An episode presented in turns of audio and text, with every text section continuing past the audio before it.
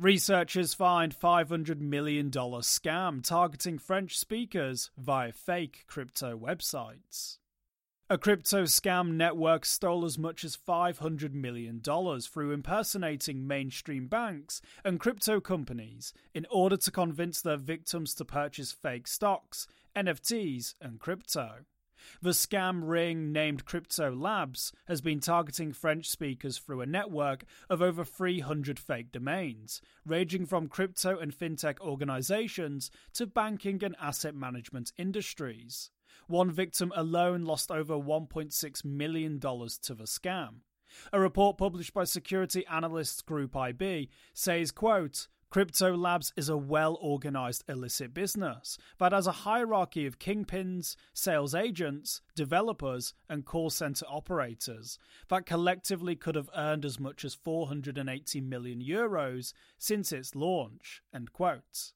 In order to steal from their victims, Crypto Labs created a sense of legitimacy with their well developed software interfaces, genuine looking advertisements, and dedicated investment managers offering tailored customer service.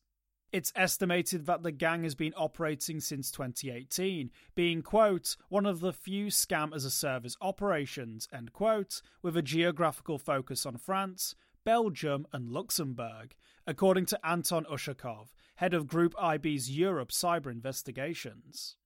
The Crypto Labs scam. Crypto Labs relies on a scam toolkit created by themselves to provide new recruits with the software to set up fake, recognizable websites in minutes. The report says, quote, From an operational perspective, Crypto Labs is a well organized and fully automated, profitable IT business. End quote. But how does it work? First, the fake site is created with the toolkit.